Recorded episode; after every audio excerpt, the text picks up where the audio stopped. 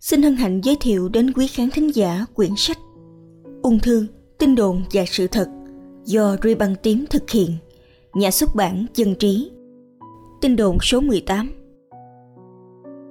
Mắc cơ ung thư có thể phát hiện sớm ung thư. Mắc cơ ung thư hay còn được gọi là các chỉ dấu sinh học ung thư là các chất được sản xuất bởi tế bào ung thư và cả tế bào bình thường khác trong cơ thể. Chúng có thể được bắt gặp trong ung thư hoặc những bệnh lý lành tính khác như viêm nhiễm. Nhưng những chỉ dấu này thường tăng mạnh hơn khi có ung thư. Đa số chúng có bản chất là protein, tuy nhiên gần đây một số mẫu biểu hiện gen hay sự thay đổi DNA cũng được sử dụng như là chỉ dấu ung thư. Tất cả đều có thể tìm thấy qua các xét nghiệm từ dịch tiết ra từ cơ thể như máu, nước tiểu hay mô bướu ở một số bệnh nhân ung thư. Có rất nhiều loại chỉ dấu ung thư khác nhau được sử dụng trên lâm sàng. Một số chỉ dấu thường gặp và đặc trưng cho một hay một số ít loại ung thư như AFP đối với ung thư gan, PSA đặc trưng cho ung thư tuyến tiền liệt hay CA125 cho ung thư buồng trứng, CEA cho ung thư đại trực tràng. Tuy nhiên, cũng có loại mắc cơ biểu hiện ở nhiều loại ung thư. Hiện tại không có một chỉ dấu ung thư nào đủ tính toàn năng để có thể đại diện cho tất cả các loại ung thư. Trong thực hành y khoa hiện nay, việc sử dụng các chỉ dấu ung thư để chẩn đoán bệnh gặp nhiều giới hạn. Vì những bệnh lành tính không phải ung thư cũng có thể làm tăng nồng độ các chỉ dấu ung thư trong cơ thể hay ngược lại. Và không phải bệnh nhân mắc ung thư nào cũng sẽ tăng nồng độ chỉ dấu ung thư có liên quan. Do đó, khi phát hiện có sự tăng một chỉ dấu ung thư nào đó trong cơ thể, nó có thể gợi ý một tình trạng ung thư chưa được phát hiện, nhưng không thể khẳng định được chỉ với kết quả xét nghiệm chỉ dấu ung thư này mà phải kết hợp thêm các xét nghiệm khác như siêu âm, nội soi, sinh thiết. Tuy nhiên, các chỉ dấu ung thư có thể giúp bác sĩ đưa ra tiên lượng cho bệnh nhân ung thư vì mức độ tăng các chỉ dấu sẽ phản ánh giai đoạn hay độ lan rộng của bệnh chúng còn được sử dụng để theo dõi trong và sau khi điều trị bệnh. Nếu các chỉ số giảm đi hay trở lại bình thường, chứng tỏ tình trạng bệnh có đáp ứng với điều trị. Nếu không thay đổi hay tăng cao thì có khả năng phương pháp đang điều trị không hiệu quả và có thể cần đổi sang phương pháp điều trị khác.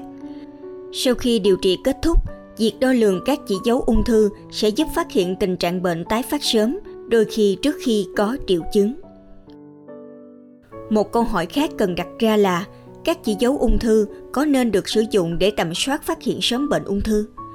Để tầm soát mang lại lợi ích trên các phương diện hiệu quả, chi phí, kinh tế, thì phương pháp đó cần phải có độ nhạy và độ đặc hiệu cao. Độ nhạy là khả năng phát hiện người có bệnh và độ đặc hiệu là khả năng phát hiện người không có bệnh để tránh tình trạng bỏ sót bệnh hay điều trị quá tay khi người đó không có bệnh. Mặc dù các chỉ dấu ung thư cực kỳ hữu ích trong việc xác định liệu khối bướu có đáp ứng với điều trị hay tái phát không.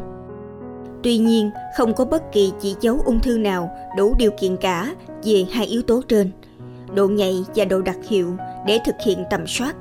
Ví dụ đối với PSA, viết tắt của Prostate Specific Antigen một chỉ dấu ung thư cho ung thư tuyến tiền liệt được nhiều tổ chức, hiệp hội ủng hộ sử dụng để tầm soát ung thư tuyến tiền liệt cho đàn ông tầm trung niên trở lên.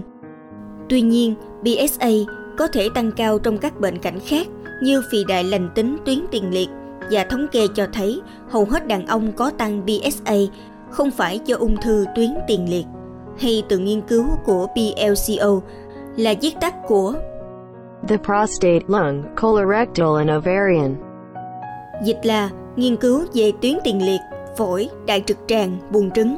Một nghiên cứu lớn được tài trợ bởi Viện Ung thư Quốc gia Hoa Kỳ NCI cho thấy CA125, một chỉ dấu liên quan đến ung thư buồng trứng, có thể tăng ở các bệnh lành tính khác và không đủ độ nhạy hay đặc hiệu để tầm soát ung thư buồng trứng.